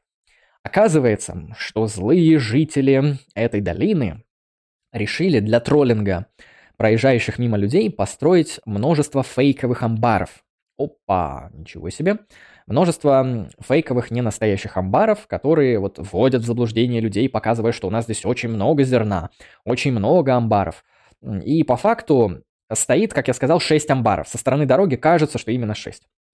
А, но оказалось так, что 5 из них это только фасады, которые издалека выглядят максимально реалистично. Это фейковые амбары, которые создают иллюзию проезжающих, что тут все благополучно и благотворно, и тут очень много крутых амбаров и много зерна и прочего-прочего. И, в общем, оказывается в конечном счете, что когда вы говорите, а вот это амбар, оказывается, что вы попали в один все-таки настоящий амбар, который там изначально стоял, и по образу которого, и подобию которого были созданы все остальные амбары. И в этом контексте что мы имеем? А, мы имеем следующую ситуацию. Вы говорите, вон там амбар, но кажется, что вы это не знаете, потому что есть вот, ну, достаточно серьезные факты, которые а, нарушают состояние среды, а, которая позволяет вам получить знания. Но с точки зрения каузальной теории, экстерналистской, которую мы сейчас вели, каузальную теорию знания, все нормально, потому что ваша вера в то, что вот это амбар, вызвана фактом, что это амбар. Да? Поэтому вы имеете обоснованное истинное мнение, что это амбар, но куча фейковых амбаров, которые вот построены для того, чтобы вы думали, что тут все много, они повышают ваш, ваш шанс ошибиться в том, что это амбар. Потому что вам просто повезло, что вы проезжали вот настолько быстро, что успели пальцем только на этот ткнуть, а вот на те не успели амбары ткнуть, и вам как бы просто повезло. То есть внешние обстоятельства гарантируют э, то, что вы угадали по факту, что это амбар, а не реально в это все попали. Что мы имеем? Мы имеем то, что каузальная теория референции, ой, не референции, простите, знания здесь верна и соблюдается, однако проблема заключается в том, что для многих интуитивно мы все-таки не знаем, потому что э, пока мы проезжали 6 амбаров, это была ненадежная для поиска знаний условия, то есть там было много обстоятельств, которые повышали шанс ошибки. И вам просто повезло, что вы не ошибились, хотя каузальная связь присутствует. И на основании вот этого мысленного эксперимента, который вам может показаться либо душным, либо непонятным, либо скучным, я с этим согласен, это не самый убедительный мысленный эксперимент, который, а, соответственно, в открытый космос вышел Леонов, а не Гагарин. Так как Гагарин тоже вроде как вышел в открытый космос. А, а я говорил не про то, что первым я сказал то, что Гагарин вышел в открытый космос. То есть пропозиция была другая. Пропозиция была такая, что Гагарин это советский космонавт, который вышел в открытый космос. Если я сказал, что первый, я это не имел в виду, я оговорился, я имел в виду, что это человек, который просто вышел в космос. Ну, вы поняли, короче, это не, это не особо важно. Это был всего лишь пример, потому что я не шарю в астрономии. Я только знаю из астрономии то, что Луна — это спутник Земли, а Солнце — это звезда, и она вроде как в центре Солнечной системы, но это, но это не точно. Если, если что, исправляйте. но спасибо. А, так вот, смотрите, насчет амбаров. Теоретик этой теории, каузальной теории знания, он, соответственно, говорит такой, нет, это чепуха, нужно все менять. Нужно добавить какой-то критерий новый. Что-то не хватает. Нужно дать какой-то ответ, который бы позволил уклониться от подобных кейсов, которые связаны с ненадежными условиями среды для получения знания которые повышают факт ошибки. Помните, как я привел случай с а, выключенным светом в комнате, который понижает ваши эпистемические способности к поиску предметов в квартире? Соответственно, появилась теория, которая имеет и сейчас название релайбелизм. Э, я в шутку перевожу ее теория надежничества, потому что reliable это надежный, значит reliabilism это надежничество, э, теория великих надежных пацанов с района, которые говорят вам истину и только истину. Шутка. Э, reliabilism это подход, который говорит, что на самом деле, да, знание это то, что получает агент при некоторых объективных обстоятельствах, тогда и только тогда, когда в процессе получения им знаний а, были задействованы надежные источники ну, организма, грубо говоря, надежные когнитивные способности для получения знаний и надежные факторы среды для вычленения знаний. То есть долж, должен быть некоторый баланс между условиями среды, которые позволяют давать знания, и источниками считывания знаний из среды, которые позволяют это знание получать. Если этот баланс соблюден, если среда предрасполагает к получению надежных знаний и ваши когнитивные способности к поиску знаний работают хорошо для получения знаний, тогда э, любая истинная пропозиция, в которую вы верите, которая получена, соответственно, надежным путем в данном контексте, reliable, да, она просто будет знанием. То есть знание — это истинная э, пропозиция, в которую вы верите, полученная надежным путем в надежных условиях для получения знаний. Вот, это позиция релайбилизма. Вполне себе убедительная позиция, экстерналистская позиция, очень интересная позиция.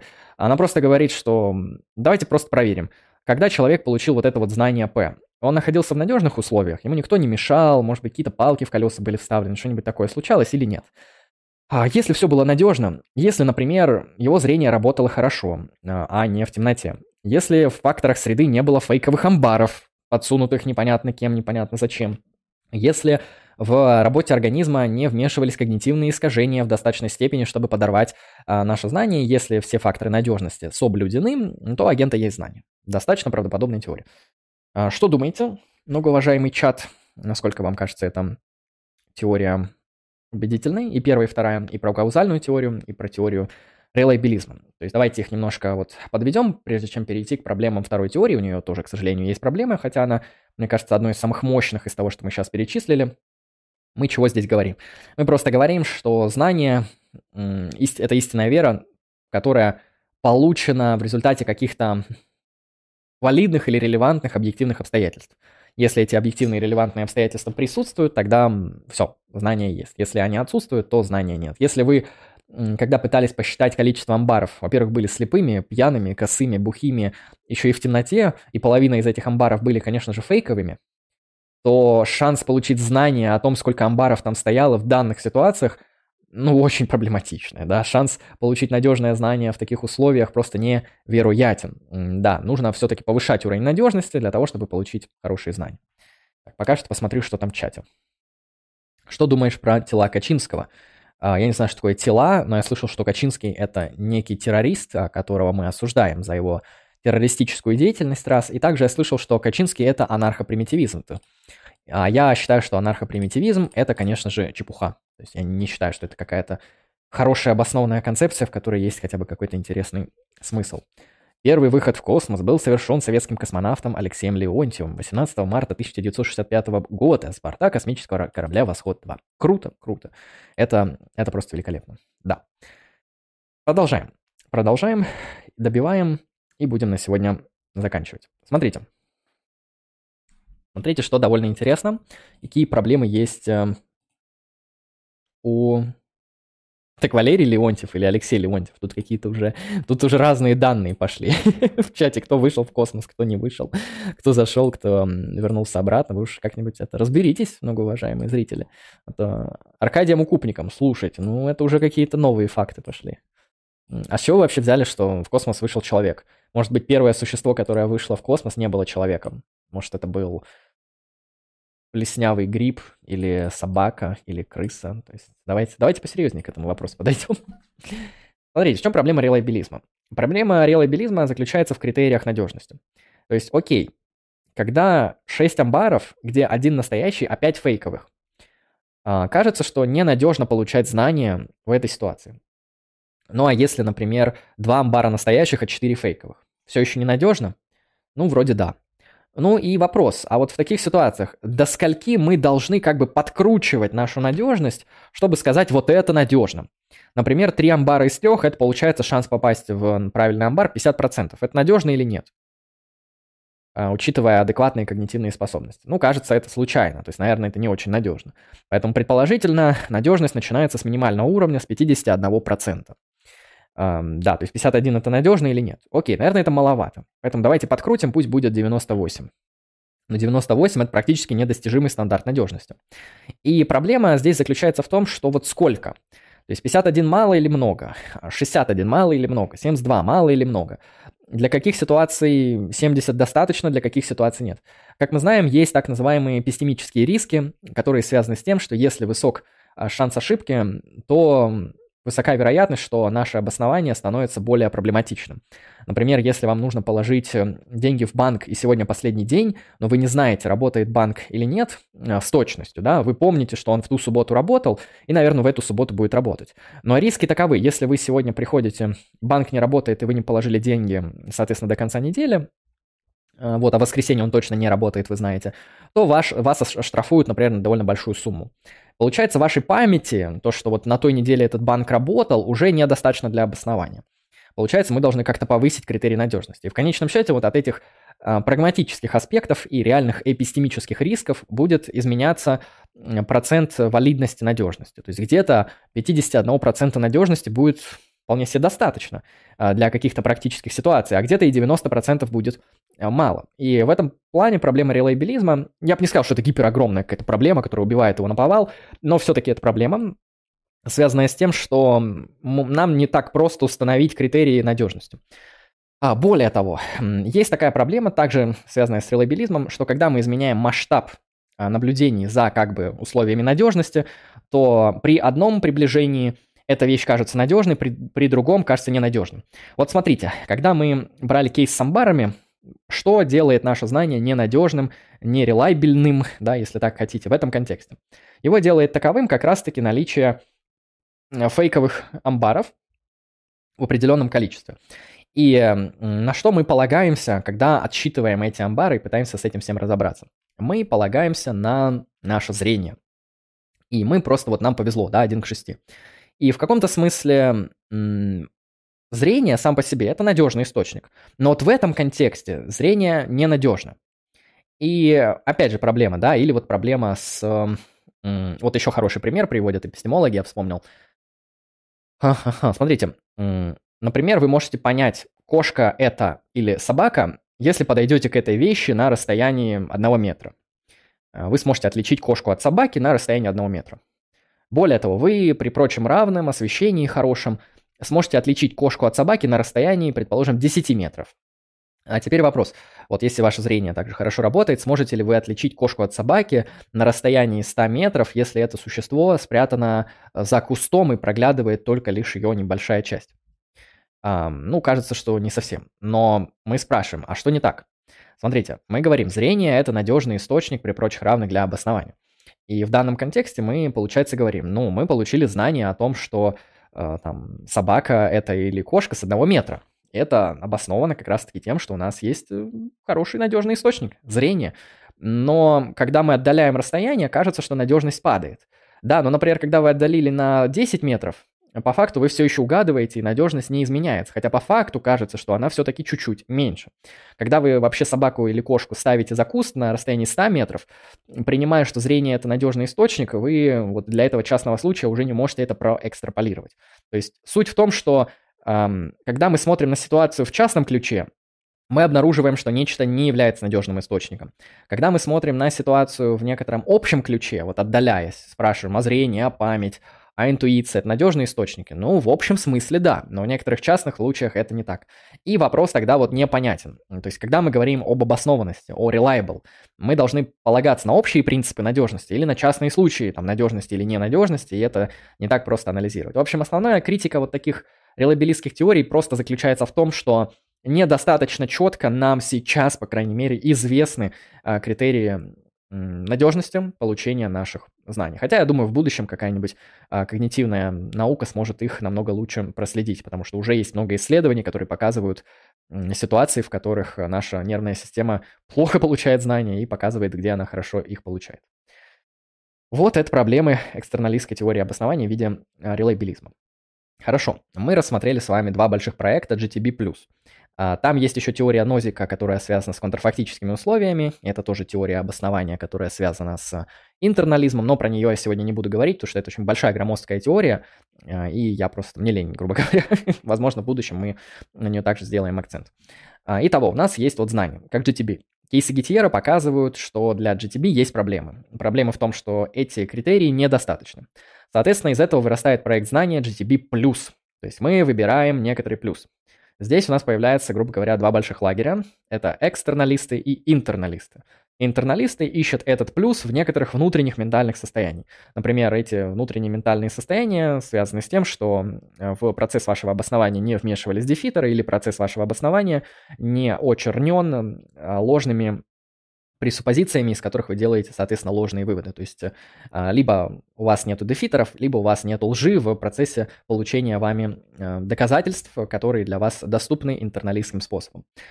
Проект экстернализма в виде каузальной теории и релабилистской теории, он утверждает не что иное, как то, что Э, мы просто можем отказаться от вот этого фактора, то, что нашему агенту внутренне должно быть доступно э, некоторое обоснование для того, чтобы он имел знания. Мы просто говорим, есть объективный процесс. Либо это каузальная связь с некоторым фактом, как я показал это в каузальной теории знания, либо это, соответственно, эм, объективный процесс, связанный с тем, что в процессе получения вами знаний эм, присутствовали надежные источники обоснования. Если это так, то все нормально. Если нет надежных источников, то и знания нету. Надеюсь, эти два проекта вам понятны. Надеюсь, эм, вы немножко ввелись в анализ знаний. То есть делаем такой итог. Знание не так просто проанализировать. К знанию очень тяжело выделить необходимые достаточные признаки. И в чате сегодня писали действительно а почему бы просто не, не знаю, не отказаться от э, анализа знания в пользу примитивизма, как это делает Вильямсон? Вполне себе интересный проект, почему нет? Почему нам не отказаться от понятия знания э, в аналитическом смысле и перейти просто-напросто к эм, тому, что мы обозначили как эпистемология добродетели, где мы делаем акцент на эпистемические добродетели, а не на как бы особое знание, как что-то такое отдельное. Вполне себе тоже, на мой взгляд, допустимый ответ, но вот Классическая философия, она похожа на то, чем мы сейчас занимались. Э, есть проблема, мы выдвигаем некий концептуальный анализ, проверяем его интуитивными, контринтуитивными примерами, контрпримерами и добавляем к нашему концептуальному анализу так называемые достаточные признаки, чтобы избежать контр, контринтуитивных примеров и найти все-таки знания. А, как я сказал, каждый из этих анализов содержит проблемы. Кто-то содержит чуть больше проблем, как, например, подход, связанный с тем, что наше знание не должно быть основано на лжи. Кто-то содержит чуть меньше проблем, как теория дефитеров и теория релайбилизма.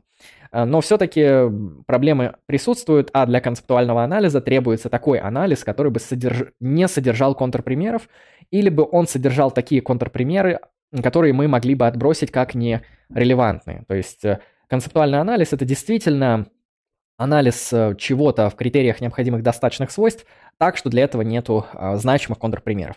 Если я вам говорю, что концептуальный анализ такого объекта, как треугольник, может быть сформулирован следующим образом, треугольник – это фигура с тремя сторонами, то вы не найдете контрпример. Вы не сможете привести мне фигуру не с тремя сторонами, которая является треугольником в евклидовой геометрии. То есть контрпримеров просто-напросто а, для данного аналитического определения нету. Поэтому анализ треугольника в качестве фигуры с тремя сторонами – это и есть успешный э, концептуальный анализ. С философскими категориями намного сложнее. Как видите, проанализировать знания так же, как мы анализируем треугольник, намного сложнее.